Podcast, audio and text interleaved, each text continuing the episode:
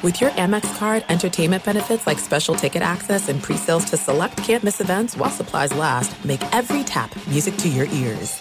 It's Freddie Prinze Jr. and Jeff Dye back in the ring. Wrestling with Freddie makes its triumphant return for an electrifying fourth season. Hey, Jeff, are you ready to rumble our way into an all-new season of Wrestling with Freddy? You better believe I have. I've been practicing my body slams, and I'm jacked. All right, don't go injuring yourself now. We'll be highlighting the best stories and matches of the week in wrestling from AEW, WWE, and have one-on-one talks with the best talents in the world of pro wrestling. Listen to Wrestling with Freddy on the iHeartRadio app, Apple Podcasts, or wherever you get your podcasts. I'm Diosa. And I'm Mala. We're the creators of Locatora Radio, a radiophonic novela, which is a fancy way of saying a podcast. Welcome to Locatora Radio Season 9. Love at First Listen. This season, we're falling in love with podcasting all over again. With new segments, correspondence, and a new sound. Listen to Locatora Radio as part of the My Cultura Podcast Network. Available on the iHeartRadio app, Apple Podcasts, or wherever you get your podcasts. The Volume. Just a reminder that you can catch me recording this podcast live on AMP. AMP is the new live radio app that lets you call in and chat with me in person while I'm recording. Get the app on Apple's App Store and make sure you follow me at Chris Mannix to get notified when I go live. Sean Peacock, Tachatovan Ogli, Karam Lakri, Warkyover. Oh, that is the sweet, sweet sound of the Irish national anthem. A sound usually reserved for Irish athletic greats like Conor McGregor, Katie Taylor, and of course, Sergio Mora, the adopted Irishman himself who, over 12 largely one-sided rounds, attempted to will young Jason Quigley to victory over Edgar Berlanga last month. It earned him the endearment of all Irish everywhere. So, Sergio, welcome to my motherland. Welcome to Ireland. It's my island, as the Mad Irishman said in the movie Braveheart. Mannix, you're Irish. You should appreciate that. The fighting Irish, the fighting spirit. I appreciated what I saw in Quigley's performance. And yeah, man, I mean, I may have overpraised him, but when you're a fighter, you must respect. When a fighter's supposed to be blown out of the water, he's already been knocked out before by lesser competition and lesser punchers. Quigley followed the game plan. I may have overpraised him, but as a fighter, I got to respect that, Mannix. He won 3 rounds. 4, in my opinion. Even if you grant that, you were talking during that fight like Jason Quigley was, I even believe you used the word masterclass at one point. No, I didn't say masterclass. No, maybe you didn't. You told me, I remember this because I have never, to bring people behind the curtain, I have never screamed so loudly into the talk back button as I did during this fight because I didn't want to get into it with you over and over again. But you said, I think after the 7th round, and I used this phrase. He tamed the beast. Tamed the beast. He said, tame the beast. He was down like 5 rounds to 2 at that point, but you said that Jason Quigley had tamed the beast. Hey, listen, whenever you're knocking out everyone in the 1st round, you're a beast, correct? Like Berlanga, 16 straight knockouts, first round. I've done it in 4 beast. Fights, though. Okay, but not in the 4 fights because his level. By that definition, Demond Nicholson tamed the beast. Hey, listen, if you can go the distance. Romer Angulo tamed the beast. Yeah, you know what? If you can go the distance. Coceres tamed the beast. Coceres actually did tame the beast. He knocked down Berlanga and hurt him. 10 more seconds, Coceres would have won that fight. But look, yes, I got a little carried away. You got to understand, Mannix, I'm a fighter and I'm a broadcaster now. So as a fighter, I'm impressed by what I'm seeing, and I gotta give credit to fighters like Quigley. But as a broadcaster, I also gotta check my emotions. Here's my problem. You get the equivalent every time you see a fighter that throws a jab and moves a little bit. You get the equivalent of a boxing erection. Because that is how you fought. And this show is sponsored by Cialis, ladies and gentlemen. Blue Chew. No, because that's how you fought. Like, you were one of the best at sticking and moving, using your jab. That's how you won the contender, became a world champion. So anytime you see even the slightest trace of that, you get a boxing erection. Because I respect it. Whenever I see guys like, fighters like Brad Solomon, who was doing well against Vergil Ortiz. I got to give him credit. Whenever I see fighters that are doing well against Triple G, I got to give him credit. Against Canelo, I got to give him credit. It takes a lot to extinguish the power and the ferocity of a puncher. And, usually guys that don't have power, that aren't knockout artists, control that better. They know how to deal with that power. So, yes, I had to give Quigley some. My only problem with that was I never thought Quigley was going to win the fight.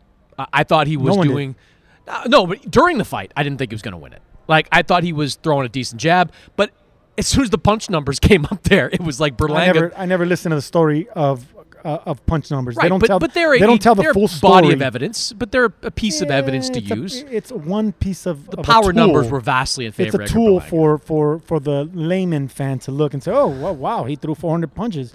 But I mean, fighters don't study CompuBox numbers and percentages. They don't. But it's a piece of evidence we can use as commentators. It's a piece of evidence you can use as a fighter. I know what I'm watching, and I know what it's praised. Well, clearly you don't know what you're watching because you're way over the top with Jason Quigley. But, it happens from time to time. Listen, I'm the guy that had Billy Joe Saunders up on Canelo when that fight was stopped. So there you go. Yeah. We all have our we're all human, tough moments. We're all human. We're here in San Antonio, and we were here to see a fight that didn't need CompuBox numbers necessarily, didn't need judges necessarily. Vergil Ortiz versus Amontis Stanionis, secondary title on the line in the welterweight division. Sergio, this was going to be a rock'em sock'em robot type of fight. You had two guys that were power punchers, two guys that could finish, two guys that had power late in fights, and it was going to be special until Thursday morning, when we found out that Vergil Ortiz needed to be hospitalized and he could not go ahead with this fight because of undisclosed issues at the moment while we record this. We believe it has some connection to the rhabdo illness that Ortiz has been dealing with over the last year and a half. It caused him to back out of his first scheduled fight with Michael McKinson. It forced the postponement of this fight back in March. And it seemingly has had something to do with this fight being either postponed or canceled. We're not exactly sure. So I guess right off the bat, Sergio, your reaction to Ortiz-Stanionis, a fight that seems snake-bitten because this is now the third time it's been called off in the last 6 months. Your reaction to that?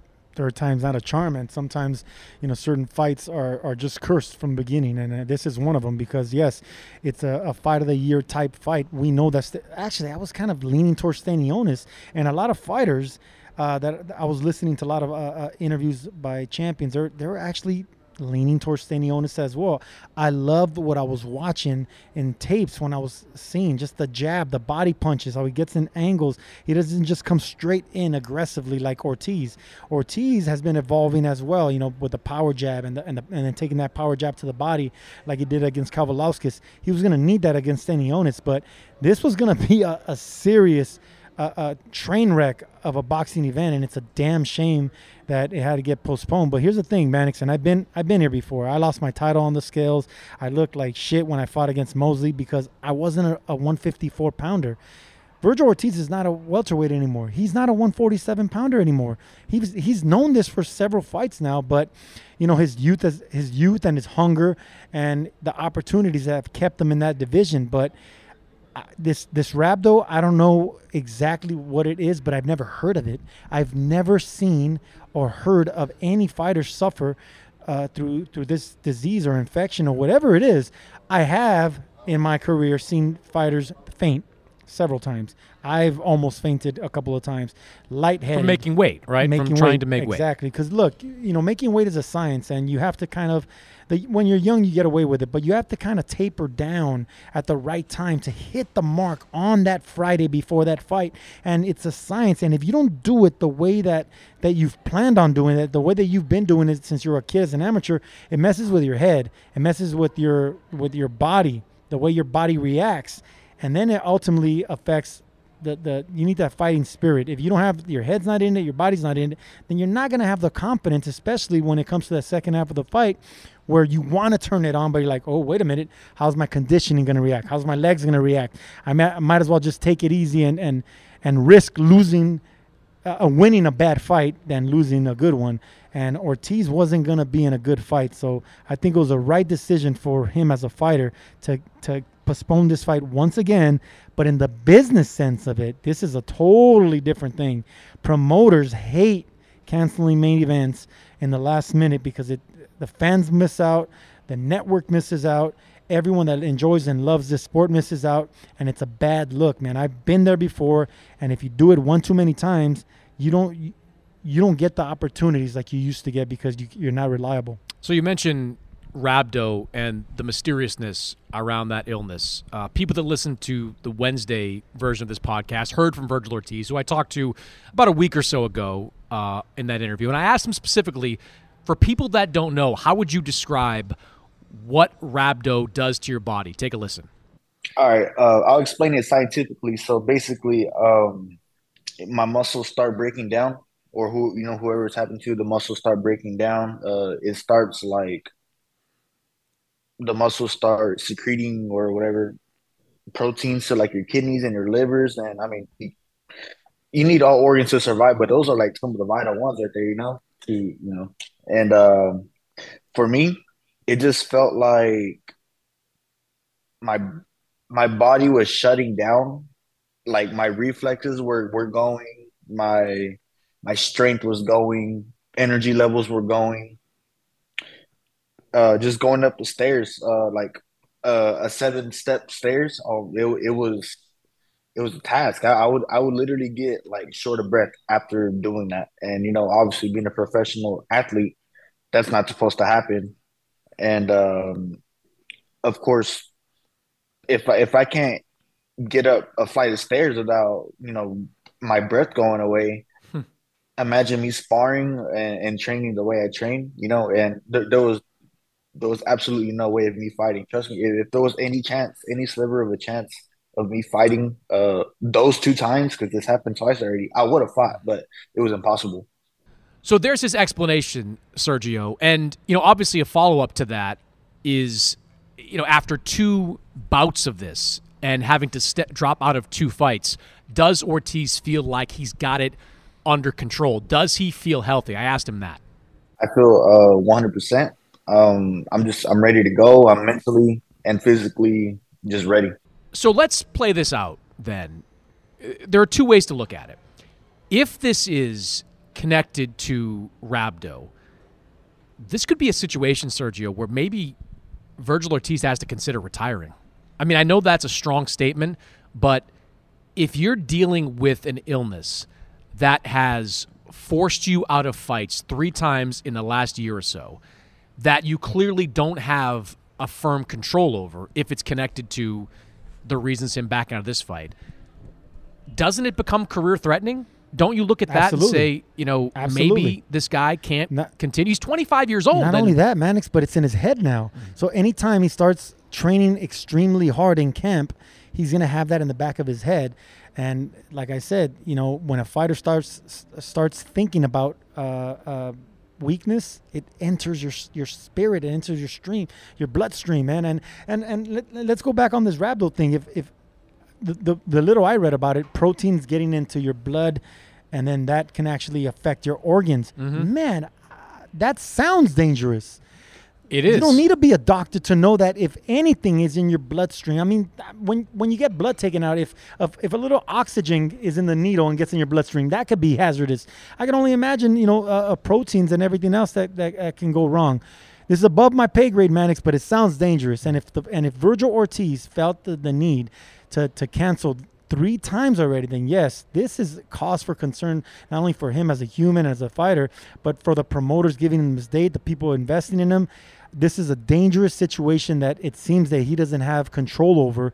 So yeah, whether you like to admit it or not and say the word retirement, if this is going to be a continuing thing, hey, listen, man, God may have other plans for you, and your health comes first. You know, the reason I believe this is connected to that illness is because I was told earlier in the week Ortiz was significantly overweight, 7-8 pounds over that 147-pound limit. And for a guy that young who has had so long to train, like this wasn't a fight that was scheduled quickly. I mean, Ortiz hasn't fought since last August. He has been preparing for this fight for months. For him to be that, and he, you've known him for years now. He's not the kind of kid that screws around. No like he works hard. Total professional. Yeah, he works hard.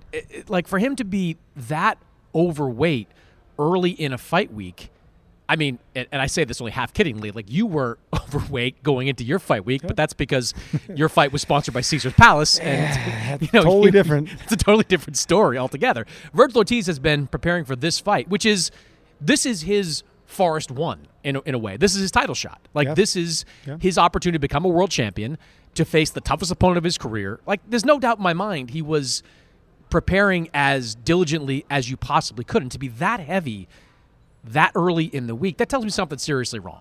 That tells me something is messed up on your insides. This isn't a guy that like has made 147 one too many times. Like if he came in like 148. Like, I'd be like, all right, well, maybe this should be your last fight at 147. Maybe you shouldn't stay at welterweight any longer. But the fact that he's, like, in the 150s at the start of fight week, that doesn't make any sense to me. Does it to you? No, it doesn't. And this is where you got to go back to a history of a fighter and the resume of a fighter and what has he done in the past. Vergil Ortiz comes to perform. He comes to seek and destroy. He's fan-friendly. He's building a fan base.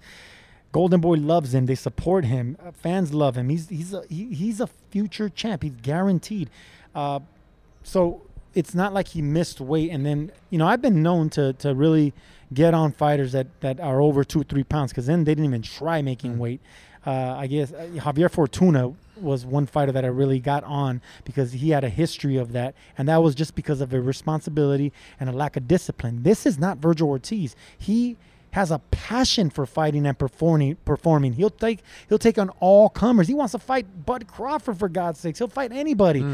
So you have to believe what he says, and I believe and respect his illness, his sickness. I respect everything that comes out of Team Ortiz, so we got to take him for his word. I don't care if you want to play the biggest hater and have the devil's advocate and bring up everything else. No, you listen to that young man, because the proof is in the pudding. He's a born fighter, and he's struggling with an illness. Brutal break for Stanionis, too, who hasn't fought since last April. He was on the Yordanis Ugas, Errol Spence undercard. That was back in April of 2022, so he's been off for 15 months. And, I was talking to members of his team in the hotel lobby earlier today, and they were like, look, if it was a weight thing, we would have been happy to fight him at 150 or 152. We just wanted to fight. Hey, Mannix, let me tell you something. There's a lot of money on the line. Let me tell you something. I've been on that flip side as well. I was supposed to fight Kelly Pavlik and Jermaine Taylor for a middleweight championship.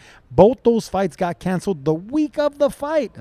I can only imagine getting canceled the night before the fight. It's so dispiriting. And if it happened already more than one time, three times for Stanionis, it's a waste of money in camp. It's a waste of energy and making weight. It's a waste of mental focus, and these are all things that really take it out of a fighter, because you never know when that's going to happen again. And when you're in the middle of a camp, middle of sparring, you're like, should I keep going harder or should I just start tapering down now? Because you never know what's going to happen.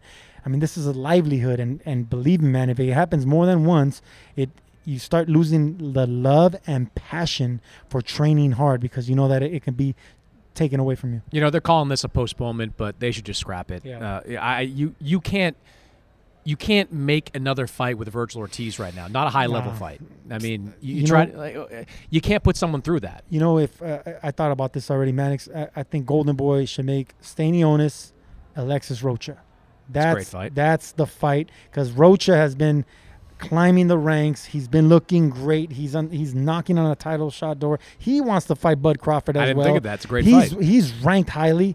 Alexis Rocha, baby, and that should be quickly, tell Stanionis, listen, stay in the gym. We're going to get you back in maybe, you know, in next month or in the next 2 months. Well, Stanionis' team was like, we need to fight like next week or 2 weeks from now. We got to get out. Like, you know, our guy needs to fight. He's been training hard for multiple months. He's had multiple postponements. Like, we got to get this guy back in the ring. I love the idea of Stanionis Rocha. Absolutely. I mean, that's two top contenders at 147 and another really good can't miss type of fight. So, we know Alexis Rocha has no problem stepping in, when opportunity knocks. Man, hell no. He's done it before. And that's what he kind of lives for. So yes, give me that fight. I'll love that fight. Rocha Stanionis. All right. This card's going to go on Saturday. It's going to be headlined by Floyd Schofield, who is getting an interesting opportunity in this fight. Floyd Schofield, undefeated 135-pounder.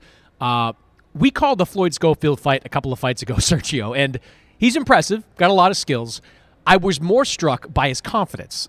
Floyd Schofield and his father, who trains him, both believe that he is destined for greatness, that he is the next big thing in all of boxing. He talked about fighting Devin Haney right away. He thought about talking about fighting Shakur Stevenson right away.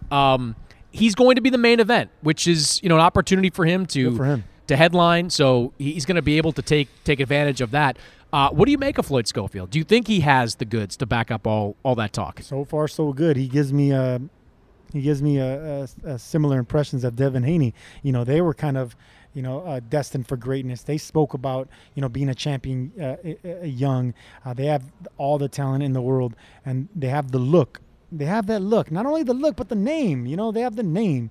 Floyd Schofield, the Schofield kid. That's what I would call him. Not the Schofield's a gun. You know that, right? Yeah, I got it. I like that. Yeah. So he's a young gun, man, and I think you could promote him well. Golden Boy has something special with him, and flashes of Devin Haney. That's what I see with him. Well, there'll be some decent fights on the show. Jojo Diaz back in action at 135. Marlon Esparza in a title unification fight, going for three belts in the 112-pound division. So it will be an interesting show, I think, on Saturday here in San Antonio, Texas. But wish the best for Vergil Ortiz. Before I let you go, Sergio, it was announced on Thursday that we have a heavyweight fight between Anthony Joshua and Dillian Whyte. This is a rematch of a 2015 fight won by knockout by Anthony Joshua. Both these guys have fallen on some hard times as of late. Joshua's got the two losses to Alexander Usyk.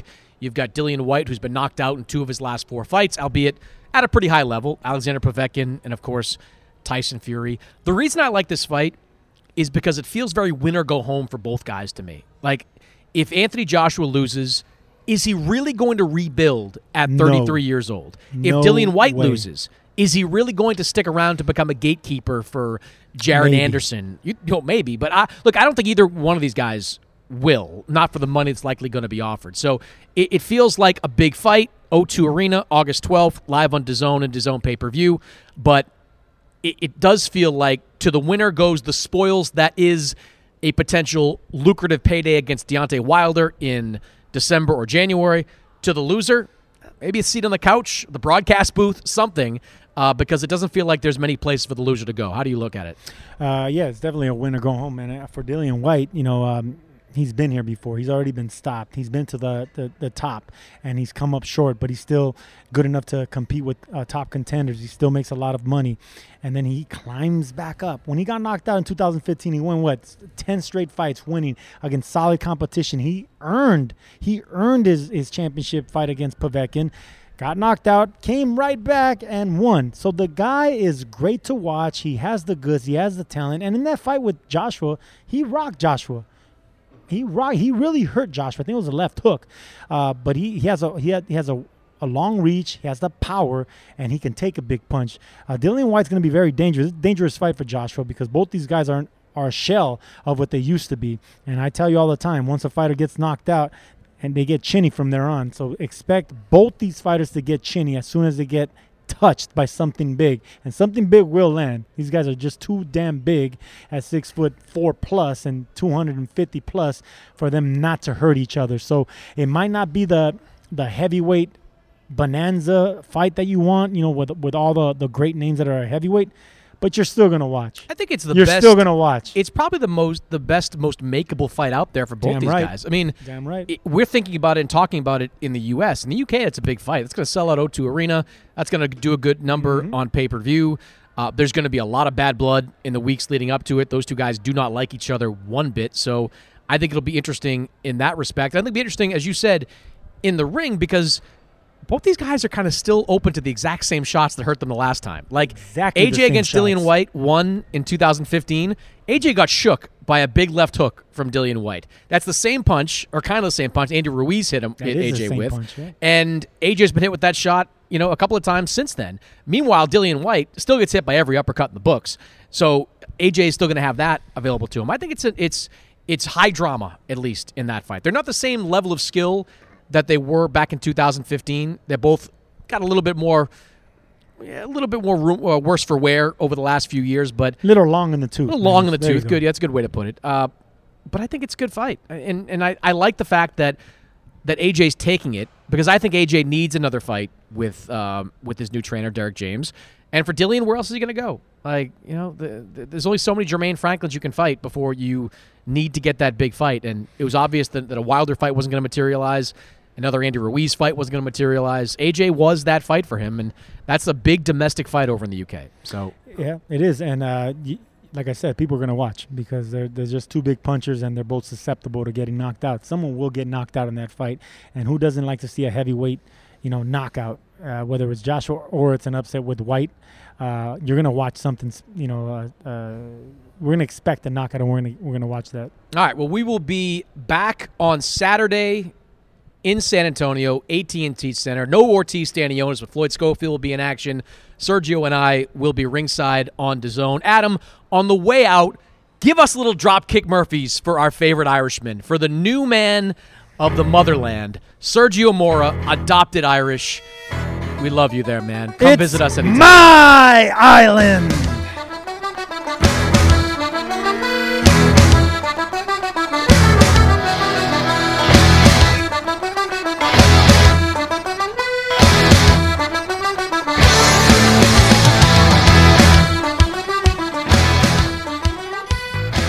eBay Motors is here for the ride. Now, I'm supposed to talk here about what I remember and what I loved about my first car. And that's easy for me to do, because I still have my first car.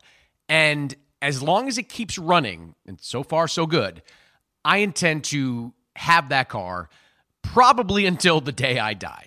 That's how much I love that car. It is like a child to me. Now, it does require some upkeep, and that's why I'm grateful for a place like eBay Motors. With over 122 million parts, you can make sure your number one ride or die stays running smoothly. Brake kits, LED lights, roof racks, bumpers, whatever your baby needs, eBay Motors has it. And with eBay Guaranteed Fit, it's guaranteed to fit your ride the first time, every time, or your money back. Plus, at these prices, you're burning rubber, not cash. Keep your ride or die alive at ebaymotors.com. Eligible items only. Exclusions apply.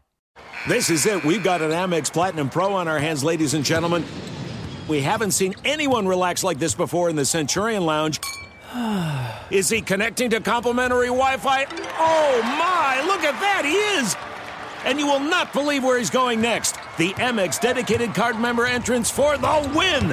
Unbelievable. When you get travel perks with Amex Platinum, you're part of the action. That's the powerful backing of American Express. Terms apply. Learn more at americanexpress.com/withAmex. Attention all wrestling aficionados. Wrestling with Freddy makes its triumphant return for an electrifying 4th season. This is Freddie Prinze Jr., and I am beyond thrilled to announce that our wrestling extravaganza is back, and joining me once again is the one and only Jeff Dye. Get ready as we highlight the most jaw-dropping matches, dissect the fiercest feuds, and uncover the latest twists and turns in the world of pro wrestling. We're dusting off our legendary side quests and unleashing a barrage of brand new segments that will keep you guys on the edge of your seat, like our talks on Unsanctioned Thursdays. Freddie, you know we got to give the people what they want. This season, we have an all-star lineup of special guests who are going to be gracing our podcast, bringing with them their own unique insights, experiences, and all of that in the world of pro wrestling and beyond. Whether you're a seasoned wrestling veteran or a fresh-faced newcomer, we promise an experience like no other. So buckle up, wrestling fans. Listen to Wrestling with Freddy as part of the My Cultura Podcast Network, available on the iHeartRadio app, Apple Podcasts, or wherever you get your podcasts.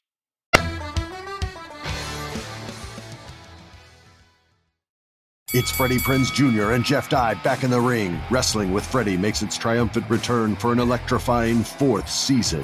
Hey, Jeff, are you ready to rumble our way into an all-new season of Wrestling with Freddy? You better believe I have. I've been practicing my body slams, and I'm jacked. All right, don't go injuring yourself now. We'll be highlighting the best stories and matches of the week in wrestling from AEW, WWE, and have one-on-one talks with the best talents in the world of pro wrestling. Listen to Wrestling with Freddy on the iHeartRadio app, Apple Podcasts, or wherever you get your podcasts. I'm Diosa. And I'm Mala. We are the creators of Locatora Radio, a radiophonic novela, which is a fancy way of saying a podcast.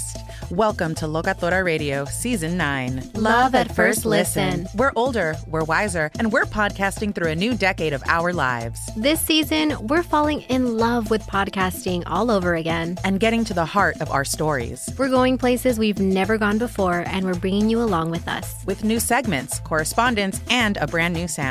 Season 9 is kicking off with an intimate interview with Grammy Award-winning singer-songwriter Natalia Lafourcade. What's giving you hope right now? Well, when I see what music does to people, it gives me a lot of hope. If you liked Locatora before, you're going to love Season 9. Subscribe to our show and you'll see why Locatora is your prima's favorite podcast. Listen to Locatora Radio as part of the My Cultura Podcast Network, available on the iHeartRadio app, Apple Podcasts, or wherever you get your podcasts. I'm Saleha Mohsen, and I've covered economic policy for years and reported on how it impacts people across the United States. In 2016, I saw how voters were leaning towards Trump and how so many Americans felt misunderstood by Washington. So I started The Big Take DC. We dig into how money, politics, and power shape government and the consequences for voters. With new episodes every Thursday, you can listen to The Big Take DC on the iHeartRadio app, Apple Podcasts, or wherever you get your podcasts.